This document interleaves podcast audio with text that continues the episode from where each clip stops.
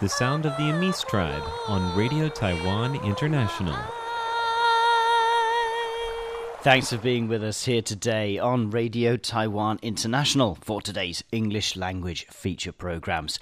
Coming up ahead this hour, we will have Stroke of Light with Jake Chen. Eye on China, Natalie Tso will be bringing us her weekly take on current affairs on the other side of the Taiwan Strait. And we'll have our weekly Mandarin language lesson Chinese to go. But we're going to kick off the day with Here in Taiwan.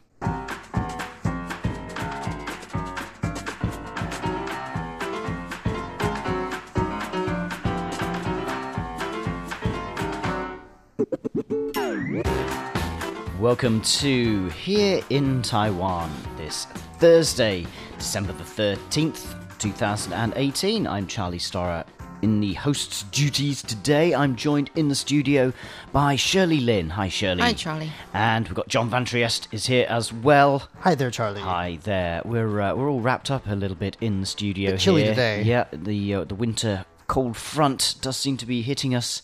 And it hits us right here in the studio, not just outside, but you can feel it. as Well, it's kind of cold in here at the best of times, isn't it? Uh, well, today we're going to be talking about uh, how a swine fever text national text message alert has got uh, people talking uh, about this issue today. Um, yesterday, rather. We'll be hearing about a the Junior Science Olympiad taking place in uh, southern Africa, in Botswana, I believe, where Taiwan's kids have been crushing it, and we'll be uh, on the trail of Taiwan's colonial past in the eastern city of Hualien. These stories coming right up.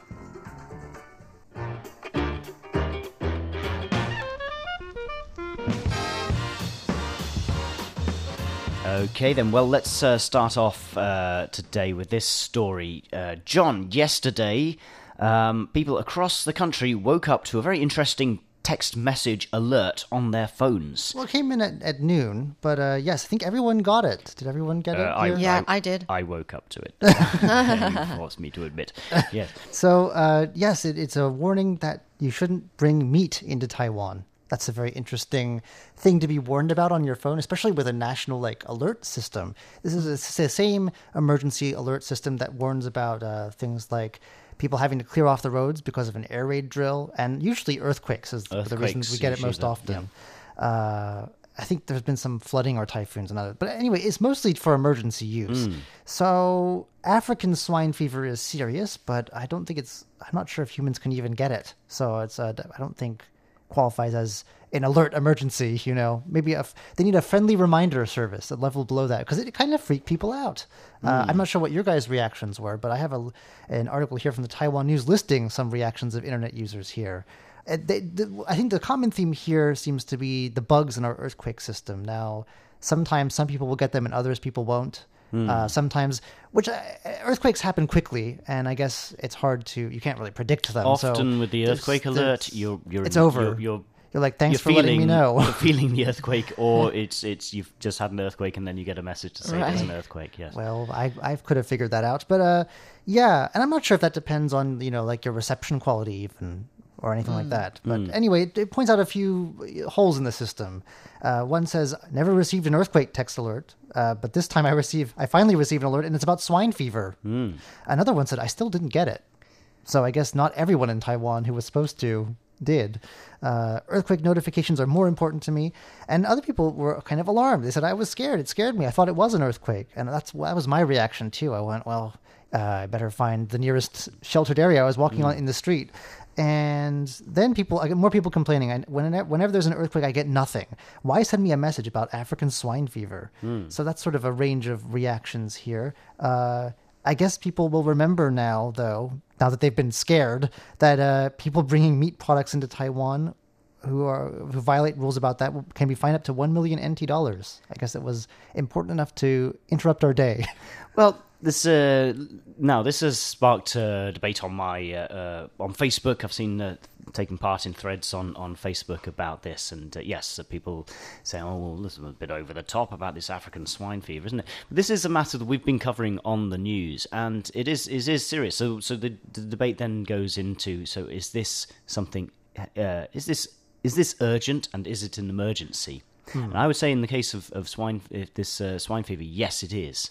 It's it's very much a national security issue. You're right in that that humans can't get it. It's not Yeah. a direct threat to to to people, but this is a very very severe danger for. Uh, the economy and and uh, and pig farming in Taiwan. Sure. Because if it gets here and the and uh, despite the um, you know they have stepped up fines on people trying to smuggle in meat, but they're still catching people all the time.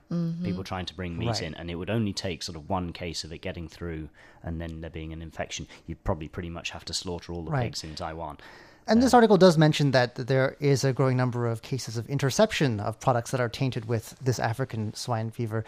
Again, though, I think uh, if it incites panic, maybe that's not the best way to do it. More of a they need a level below that. Uh, I'm not sure that this was the appropriate panic? way to, uh, to to get that message across necessarily. Well, I think maybe because um, they think that not most people are aware that there's going to be a fine if you think you're trying to sneak in some meat product, a sausage or two or something like that.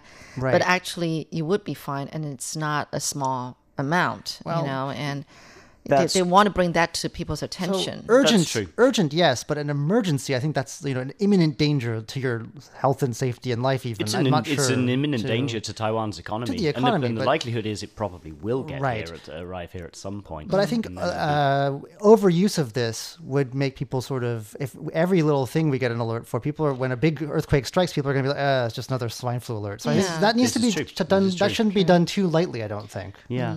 And this one, this was, I mean, from what I could judge, this seemed to be like a, a lot of people sort of just becoming aware of this issue for the first time. Yeah. Which Well, was, was Maybe Right. that's a, a PR thing that they, maybe someone in the government needs to look at. But I'm, again, I'm not sure the medium was quite the right one for this for the Well, situation. You, wonder how how you can get the message across to the public, you know, and not everybody's watching TV these days or listening to radio for the news. And or whatever. again, not everyone who was supposed to get it, because it says here all people got it, but uh, even in this article, there are people who didn't get it still. So I think that also exposes flaws in the system we have. yeah, sure. It's an issue that certainly I'm, I'm sure we'll be talking about uh, on the news and probably on the programme here too uh, in the coming months. Let's talk now, though, about. Uh, Shirley, over to you. Tell us about uh, how you can experience a slice of Taiwan's colonial past in Hualien. Yeah, I mean, usually we don't relate or equate Hualien with colonial history, don't you think? I mean, you, you want to go to Hualien to, you know, uh, I don't know, to scenery. see the scenery and that kind of stuff. But, uh, you know, to my surprise, I mean, I was born in Hualien. I didn't know that there was a, a place where you can actually study about colonial history. You know, um, yeah, let alone staying, actually staying at, a, a, at an authentic Japanese ryokan. That's like a Japanese inn. Yeah. So anyway, apparently there is such a place in Hualien, and it's actually uh, the Taiwan Sugar Co- Corporation that has taken up the task of restoring and maintaining uh, these dormitories in Guangfu Township that were originally built to house Japanese laborers and officials throughout the colonial period. And so now these uh, inns, uh, you know, kind of uh, restored uh, looking like Japanese wooden in wooden paneled inns uh, that you know, it's available for people to experience what it's like to stay at this kind of Japanese style um hotel guest house. And so um, they're all refurbished with modern insulation and electricity, and many of them, the original wooden frames of the buildings are still intact. Um, I actually have uh, pictures of them. They're very nice and Japanese, with even the the Japanese um, wooden bathtubs. Yeah, so um, that's a nice thing to do. And um, Japanese tourists even find um, these early modern style of the ryokan um, to to be uh, they, they find them surprisingly uh, subtle with subtle differences with the ones that they have uh, in Japan these days. So um, this sounds like pretty pretty pretty uh, amazing uh, project that Thai Sugar Factory has been doing. And also, um, they've uh, organized uh, several DIY activities and tours of the ground. And there are some quaint cafes in the neighborhood. There's also an amazing restaurant with uh, really amazing uh, meals. And um, so it's just a great place to enjoy traditional Japanese architecture with a backdrop of beautiful Hualien mountains. And you're actually going to be in this quiet place and relax totally.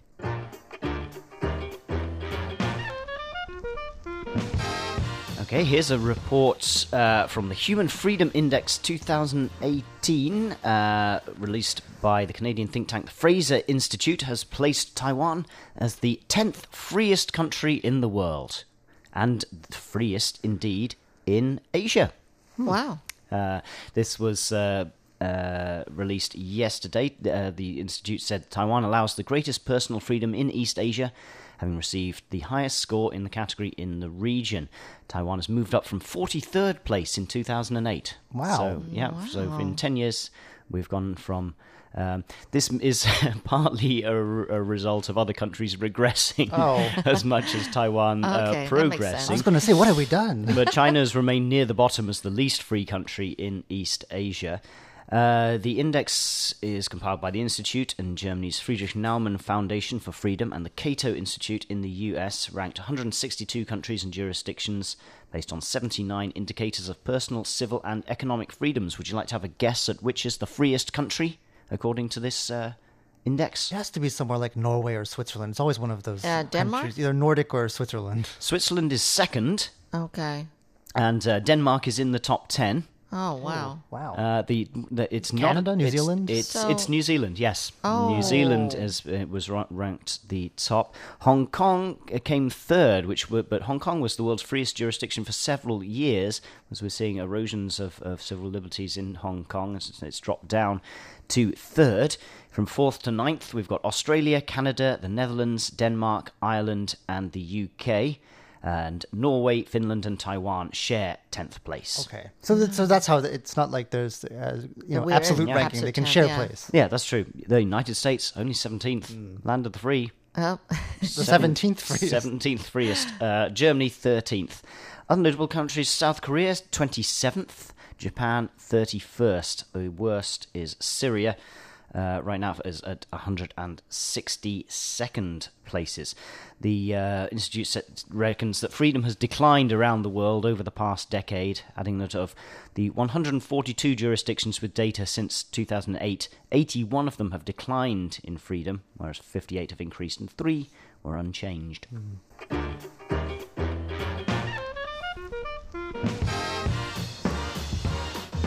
Okay, John, tell us about how Taiwan's kids have been crushing it in the Junior Science Olympiad. Oh yes, Taiwan has done it again. Uh, they've taken six gold medals at this year's International Ju- Junior Science Olympiad, and that puts them at. It says in this article here at the top of the medal count among 44 different countries that are participating.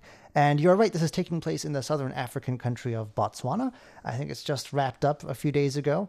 And it's uh, for kids 15 and younger in the areas of physics, chemistry, and biology. And uh, this is par for the f- course for Taiwan, though. Uh, they've topped the medal table 10 times, according to this article, since they first started uh, participating in this uh, Olympiad in 2004. So to date, they've, uh, they've got 77 gold medals to date, and so we've just got six more, I guess. Six more on those. And so, uh, what what were the particular uh, exciting categories, exciting competitions here that they won in? There's a very strange one in here. I'm not quite sure what it means, actually. Uh, a student by the name of Chen Jianyi from the National Experimental High School at the Hsinchu Science Park won the Olympiads. It's called the Best Theoretical Prize. So I guess they go to the medal table and say, well, theoretically, we could give you a prize, but it's a theoretical prize. So I'm not sure if, if that's what that was or if he had a good theory about something. Uh, Yeah, but he won, uh, sorry, but this student won second overall in the rankings. And then there was another Taiwanese student in third overall. So individual bests as well.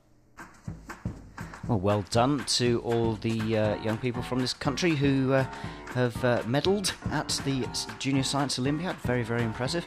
Um, that's all we've got time for for today's program, but do stay with us. We've got Stroke of Light with Jake Chen is coming right up. Then we'll have Eye on China with Natalie Tso, and uh, Paula Chow will be bringing us our weekly Mandarin language lesson in Chinese to go. We'll be back at the end of the hour to bring you one more thing before we sign off. But till then, I'm Charlie Storrar. I'm Shirley Lin. I'm John Van Trigt. Do stay tuned.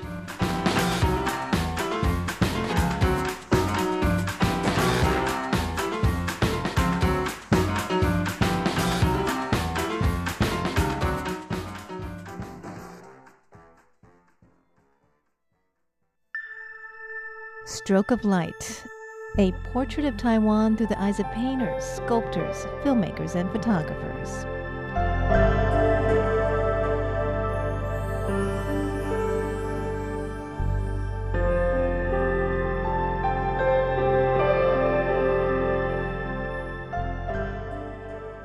Hello and welcome to Stroke of Light. I'm Jake Chen. In the last few weeks, we've been looking at the works of Latin American photographers. We looked at how they apply fantastical elements in their photos to heighten the emotional impact, as well as to allow the viewers to place the works in different cultural backdrops.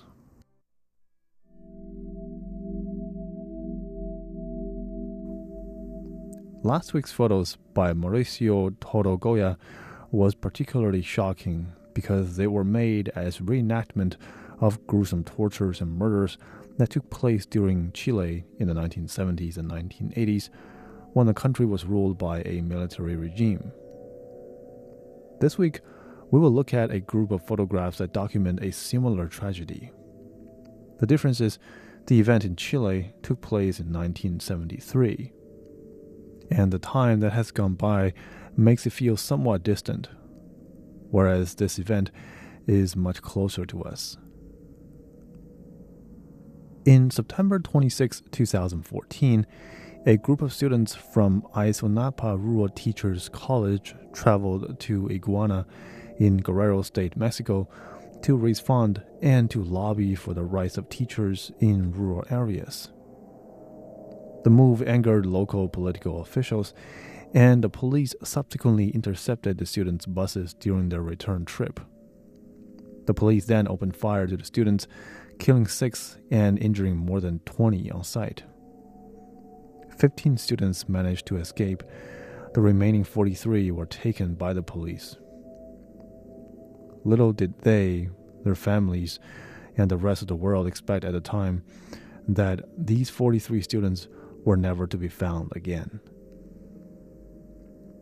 Shortly after their disappearance, the police found 28 dead bodies that were burned and mutilated to the point where they cannot be identified. But there were great many suspicions that these were among the 43 students that were kidnapped. Where they actually ended up was a subject of much dispute. The Mexican government officially claimed that the mayor of Guerrero State was responsible for their abduction and killing, but to this very day, no action was taken against the mayor. On the other hand, an international investigative team found that it was possible that students were killed by members of the drug gang. This brings once again the perpetual issue of corruption and the influence of drug cartels over members of the police and government officials in Mexico. And the unfortunate outcome of this deep seated corruption is that, as horrendous of the event was, it wasn't even the worst killing that took place in Mexico in recent years. But unlike the other ones, this one gained notoriety on a global level. The involvement of an international investigative team was certainly one of the reasons. But it was also thanks to the effort of many journalists and photographers that we, as part of the larger audience, get to see the faces of those who were taken. Enter Pablo Ortiz Monasterio, one of the most respected photographers out of Mexico. He traveled to the site where the students were allegedly kidnapped then gathered newspaper clippings of reports on the incident, as well as other documents that he could get his hands on, to put together a body of work that aims to 1. bring the public attention to the event, and 2. to mourn the deceased, to give faces and identities to the 43 students who were gone and could never come back. Spread across a wall panel, we see a number of smaller photographers. On the piece of paper in the center, we see the pictures of the deceased students. They are the typical black and white portrait photos of the students.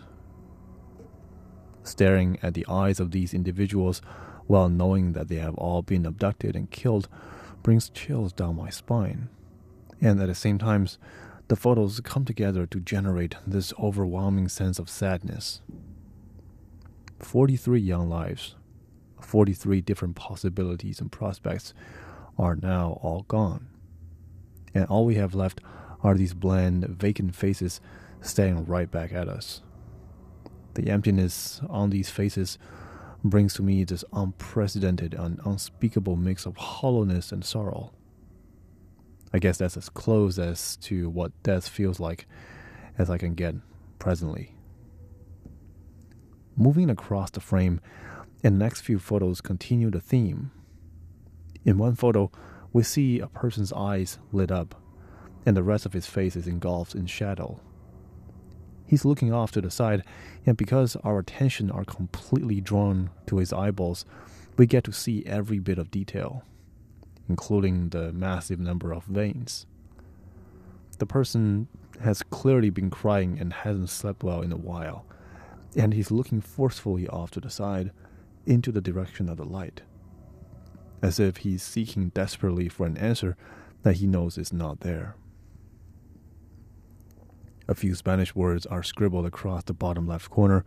It reads Donde quedaron, which means where they stayed in English. This is the eyes of a grieving father who lost his son, or perhaps a bigger brother who lost his beloved younger brother.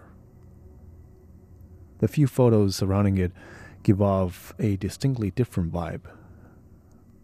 Whereas that photo was mournful, the photo directly to its right shows nothing but a strand of hair.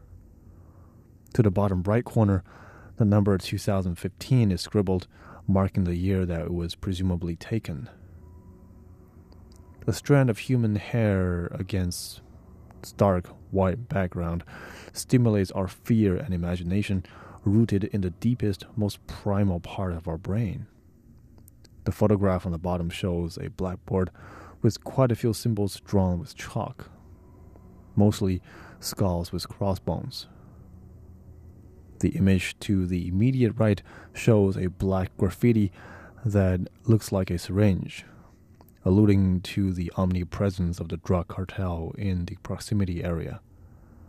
And the one to its right presents a computer screen on which the face of a law student is displayed. We see the gentleman in a typical front and side profile shot. These are evidence of his once existence and also symbols of drug cartels that were allegedly involved in the killing. The photographs are raw, unpolished, some even not that well framed by conventional standards. And however, because these look like photos taken in a haste or even candid snapshots, this adds much to their realism and their impact. And it cannot be overstated given the significance of the subject matter. The photos pinned together on the next panel are the recording of evidence that are not directly related to the case. They are mostly shots of environments. In one of the photos, we see a masked man pointing a gun to the camera lens. In the one next to it, we see a huge cactus rising out of the ground, slightly crooked to the left, as if it cannot hold its own weight, or as if it cannot bear the weight of the world. Another tree with nothing but bare branches is seen in the next photo, with number 4 and 3 stranded among the branches. In another larger photo, we see a large flock of birds flying across the sky. It looks like the evening because the sky is barely lit, and birds are considered a common symbol of death in Latin American culture. Seeing these inky black little dots in the air just brings this sense of ominous danger and death. These photos ask more questions than they give answers. They stimulate our imagination by presenting very limited evidence. I think this choice was made out of necessity by the photographer, since in a case this linked to the government, there really is very little evidence to be found. But regardless of what Mr. Monasterio could get his hands on, he happened to present us fractions of things, objects, and environments that linked to the gruesome murder. And by stimulating our imagination, it allows the audience to understand to various degree the magnitude of the whole incident, how deep the influence of the drug cartel goes, and how profoundly it impacts the entire Mexico as a society. Documentary photographers often carry the responsibility of recording real life events. And to photograph such a gruesome event, it takes guts, it takes patience, it takes persistence, and I guess most importantly, it takes a constant wrestle with oneself to pull through. Because to even look at one individual photo is a very difficult thing, and to photograph all this is no small task and we, as viewers, get a glimpse of the gruesome event through the lens of the photographer, thanks to all his effort.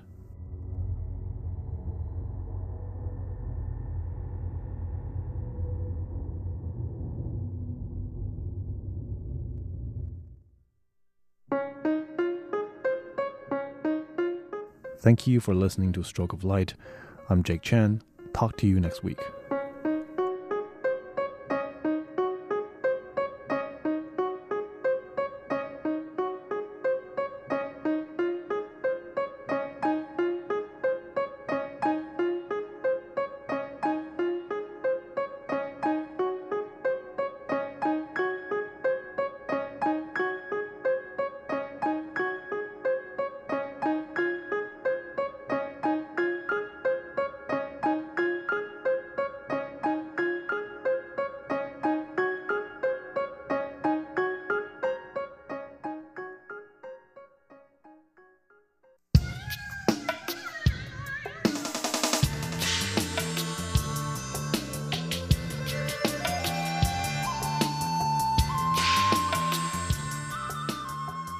Eye on China first hand perspectives on a quickly changing society.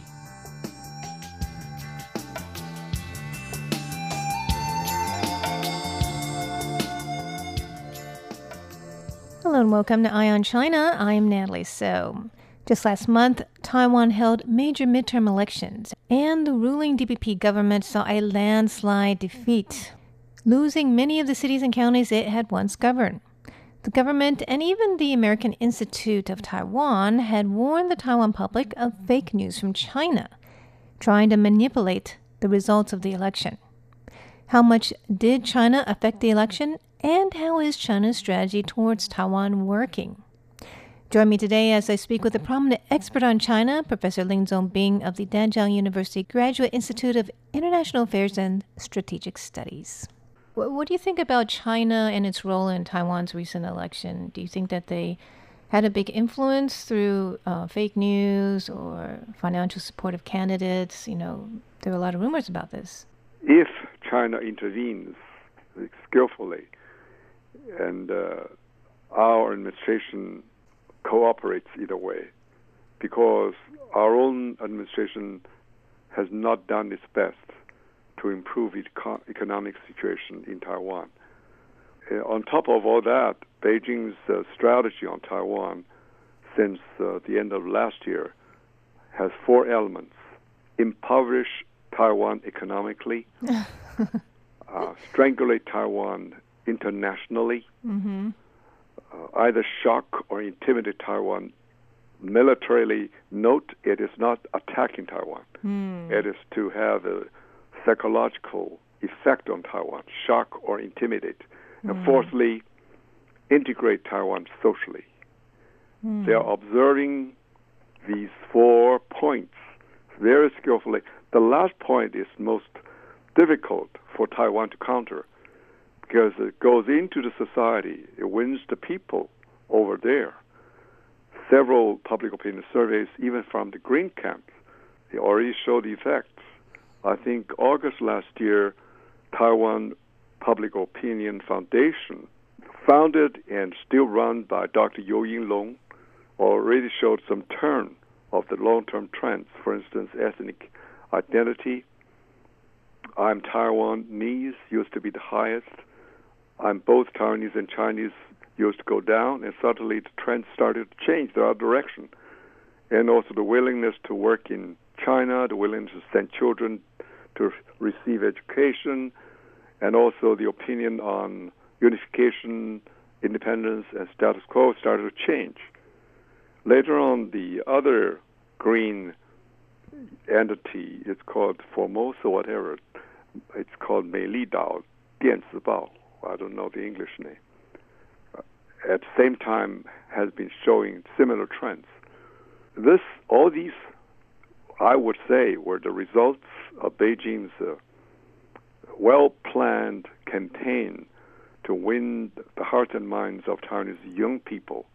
It started to ferment, started to show effects. You mean by uh, incentives, you know, to go right, to China? Right, exactly. China? Give them, say, 100 uh, renminbi starting money for entrepreneurs to go to China. This was part of the big project launched by the State Council in January 2015 after China saw what happened on March 18th, 2014, the Sunflower Movement. And by the end of 2016, 6,000 young entrepreneurs had been already recruited across the straits, and 1,500 companies were also following suit. So these are showing effects now. Also, they're giving out identity cards. Uh, Yes, right? exactly. For and also, on the 28th of February this year, the central government launched 31 pro Taiwan measures, and each province would add on. So some provinces would have 56, other would have 64, things like that. So you think these are, I mean, effective? Seems to be when we look at the election results. If only the administration in Taiwan has been doing bad job, the effect would not be that obvious. So if Taiwan's economy was doing a lot better, Exactly. people wouldn't care as much. I think both factors have showed these effects. So do you think the main reason the DPP lost is the economy, or what do you think the main reason is? Economy, in a way that people feel that they are worse off now than two years ago. Hmm And also, they were not happy at how, well, in their eyes, insensitive the central administration has been showing, especially after the uh, the flood in Kaohsiung. Remember, our president rode a military vehicle, waving hands as if she were campaigning. That really hurt a lot of people's mind, hearts in Taiwan, in Kaohsiung. Things like that. Do you think that China was a big factor in terms of, you know, cross-strait China policy and, and worsening relations with China? Do you think that people are afraid of that in Taiwan? Uh, right after the election, of course, the blue winners uh, sounded very victorious, but at the same time, some of the green county magistrates showed interest in cooperating with Kaohsiung. For instance, Zheng Wencan from Taoyuan indicated interest in working together with Han Kuo-yu in Kaohsiung to lure the mainland visitors. And also the, I think, is it not the county magistrate from Pingdong showed the same, same way of willingness to cooperate with the blue counties and the cities. But what about the issue of fake news from China? Do you think that's a propaganda? Do you think that's a major uh, factor in, in the elections or in general? They are very good. However, the fake, whatever you call it, fake news, did not play a part in Kaohsiung campaign. As you can like, um, explain in many ways, you can say it didn't stand. It didn't stand the the examination or scrutiny did not really ferment. You could say China was very skillful. They hid everything. You couldn't find faults with them. But in the Kaohsiung campaign, the fake news did not play a big part. Although in the beginning, some people were accusing Han Kuo-yu of being absorbed by China, it did not go very far. Do you think that he could have been funded by China? I don't know, but if I were Beijing, I would try everything to influence him.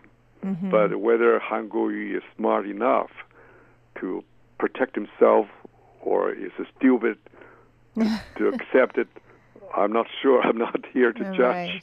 Right. and why do you think he became so popular? Apparently, it's the campaign skill. Mm-hmm. Some even analyze saying that during the 16 years when he did not have a job, he was reading a lot of uh, Mao Zedong saying Oh dear.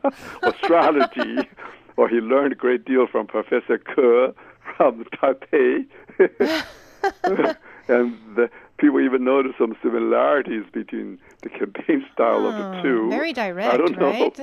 right? Those were the thoughts of prominent China expert Professor Lin Chong-pin of Danjiang University's Graduate Institute of International Affairs and Strategic Studies. Thanks for tuning in to Eye on China. I'm Natalie Tso.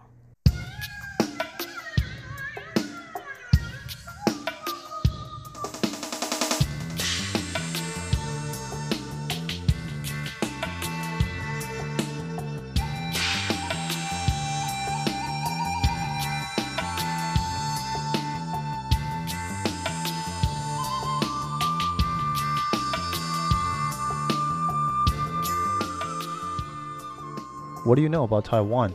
I know who the president is. What about their local music and food? Well, hmm, what do you suggest? Tune in to Radio Taiwan International. Here at RTI, we offer the authentic Taiwan experience. You hear the sound of remote attractions, the local food, music, the lives of real Taiwanese as they live it. Visit english.rti.org.tw. Listen to the real Taiwan. Listen. Are you listening? This is the sound of my country. This is the sound of Taiwan.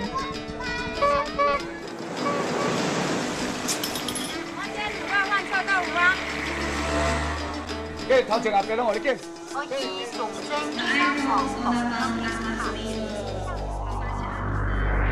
Taiwan, a small island with a whole world of sounds. Fitting In in Chinese is a special series on Chinese to Go, which is jointly produced by the Chinese Language Center of Wenzao Ursuline University of Languages and Radio Taiwan International.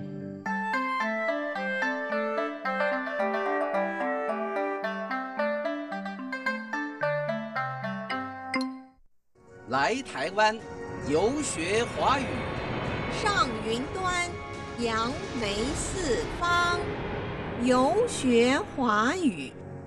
Fitting in in Chinese，第八十一集复习 Episode Eighty One Review 请在叮声后选择一、二或三。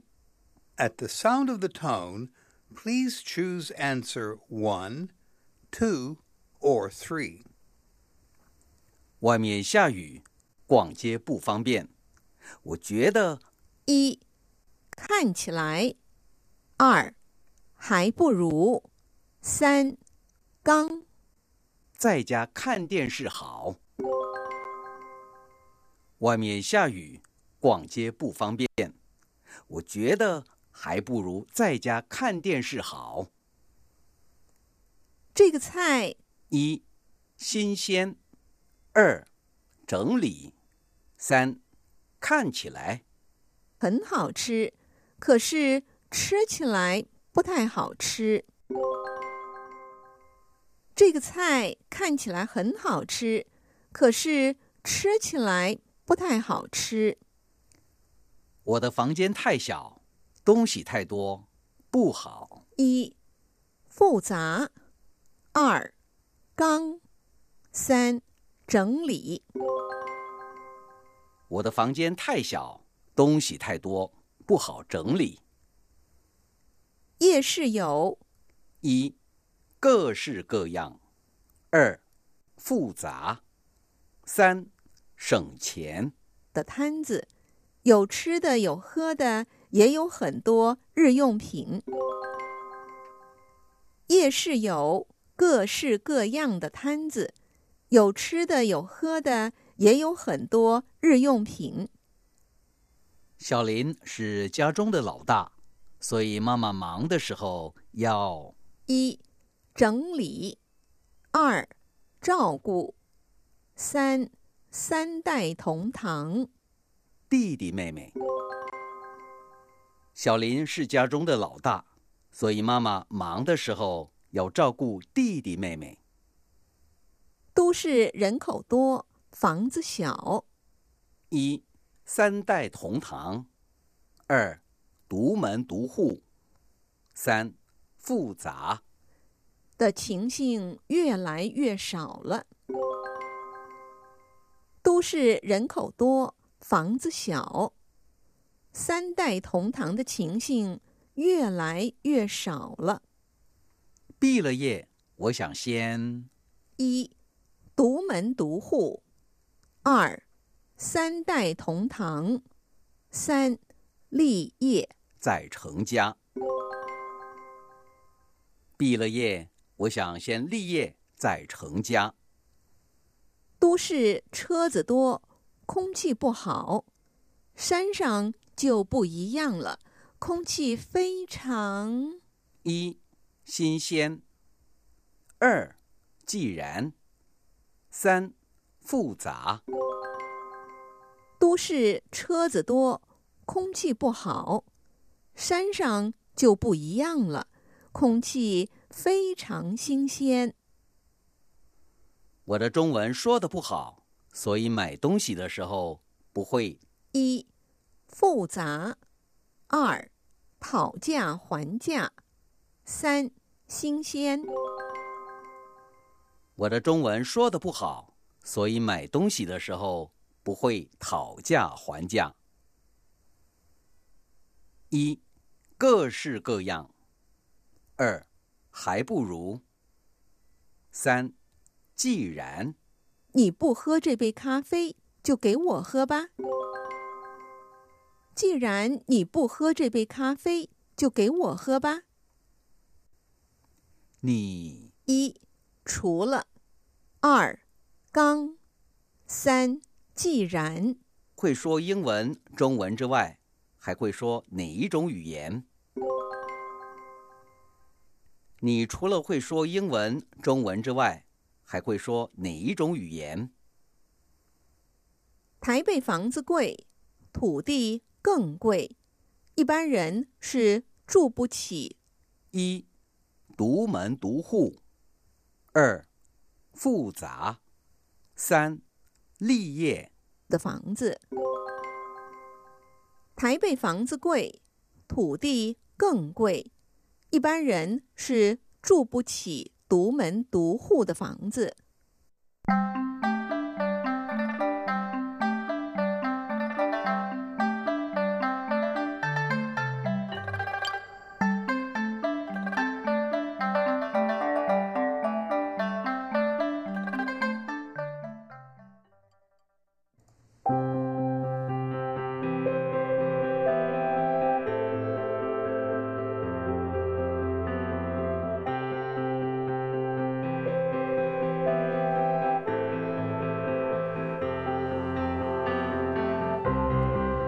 Thanks for being with us here today on Radio Taiwan International. Don't forget you can email us. The address is rti at rti.org.tw with any questions or comments you may have. Well, I'm Charlie Storrar back in the studio with John Van Trigt and Shirley Lin. We're going to leave you with one more thing. Now, John, we've been talking uh, a lot recently about uh, the amount of garbage in the uh, waters surrounding Taiwan and beach cleanups and, and what have you. Now I understand there is a field guide to marine trash. Tell That's- us more about it. That's how bad it's gotten. Uh, the beach cleanups are everywhere, but they don't seem to be doing enough, and that's why Taiwanese environmental group Rethink has come up with what it's calling the Guidebook of Marine Debris. uh, and that's just been come out Tuesday. It uh, in that book we can meet 101 different types of marine trash found around Taiwan's waters, and the idea is to educate the public about about it and the importance of keeping the beaches and the shorelines clean, but also so that they can understand how this trash gets into the ocean in the first place. That's another Mm. concern this group has. Uh, among the um, trashy friends we meet in this book, uh, there are rubber ducks, yellow rubber ducks. I'm not sure where they float out of someone's bathtub, I guess. um, there's plastic sandals, which is a very Taiwanese type of trash to have around. I guess so. Yes, the the, the, the the blue, torchia, yes, the blue sandal. the blue and The white, white sandals, sandals. very classic Taiwanese thing. Also, plastic bottles, fishing floats, disposable cups, videotapes. Who's throwing out VHSs into the water? And, and Hmm. toys as well. So I think largely plastic stuff in there. Uh, the oldest item in this book is very gross. Uh, it's a military ration pack that dates back to 1988. So Hmm. uh, that's gone off, I'm sure. Um, yes, and the founder of this group, Rethink, Josh Huang, has a, I think, repeated a statistic we may have heard on this program before. He estimates that uh, that uh, the amount of plastic garbage all over Taiwan's beaches could fill 150,000 large plastic bags. Yes, I remember you or Jake saying that. I think we've heard that somewhere Mm. before. Uh, so, yes, the guidebook has a website, a, a companion website, and this one is a bit different. Actually, this one is the website part of this project is based on Pokemon Go. So basically, it per- personifies.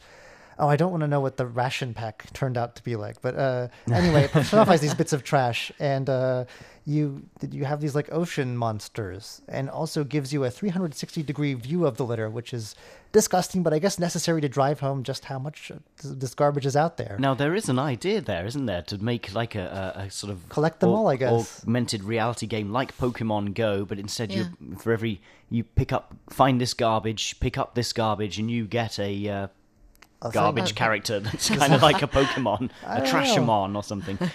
So yeah, they, I mean the, the group is doing other things. They're in the next next year they have 20 education sessions planned to teach the public about trash in the oceans, and they they're going to even introduce board games too. So that the game idea is something they're working on, uh, and this is these are geared towards children. But I think, judging by the number of middle aged uh, people walking around playing Pokemon, Pokemon Go, Go, yeah. with multiple cell phones, it's a very Taiwanese, another very Oh, Taiwanese thing. Seriously, I get think this, I don't get this think as an app. We'll, we'll have these shoreline cleaned in I no time. Don't think this needs to be just something geared towards children necessarily. So Yeah. No. they have a lot of uh, different plans for the future. Looks like uh, this group's been active since 2013, and it's it is mainly it's, it says environmental group, but mainly it's uh, trying to clean up our beaches. Yeah. Right. Well, this guidebook and its website are a joint project, so there's Rethink involved, but also a group called RC Culture and Arts Foundation and Citibank Taiwan. So uh, I guess we've got some corporate sponsors as well in this project. So hopefully they can maybe pitch in some money, kickstart a. I, I like the I like the board game idea especially. Yeah. So the organization is called Rethink. Yes, that's in all caps with a hyphen between the E and the T. Re hyphen think. Yes. Yeah. Well, thanks so much for being with us today. That's all we've got time for for our programs. But do join us again tomorrow when our programs will include Taiwan Today, live from Taipei, and another edition of Here in Taiwan. But for today, on behalf of all of us here at RTI, I'm Charlie Storrar signing off for the day.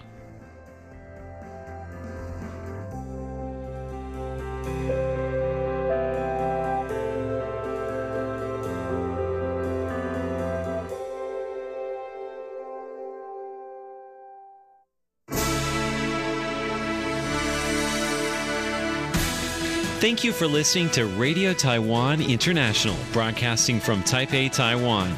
Check out our website at english.rti.org.tw. Again, that's english.rti.org.tw for the latest news and features from Taiwan. You can also listen to our programs and watch videos as well. Our 60 minute English language program can also be heard every day at the following times and frequencies. In southern China and South Asia from 1600 to 1700 UTC on 6180 kilohertz. Again, that's in southern China and South Asia from 1600 to 1700 UTC on 6180 kilohertz. And in Southeast Asia from 0300 to 0400 UTC on 15320 kilohertz. Again, that's in Southeast Asia from 0300 to 0400 UTC on 15320 kilohertz. We'd love to hear from you. Please send your comments to P.O. Box 123 199, Taipei, Taiwan. Again, that's P.O. Box 123 199, Taipei, Taiwan. Or send an email to rti at rti.org.tw. Again, that's rti at rti.org.tw. Also, visit us on Facebook. The address is fb.me forward slash Radio Taiwan International. Once again, on Facebook, we're located at fb.me forward slash Radio Taiwan International for videos, photos, and news of interest from Taiwan. Thank you once again for listening to Radio Taiwan International.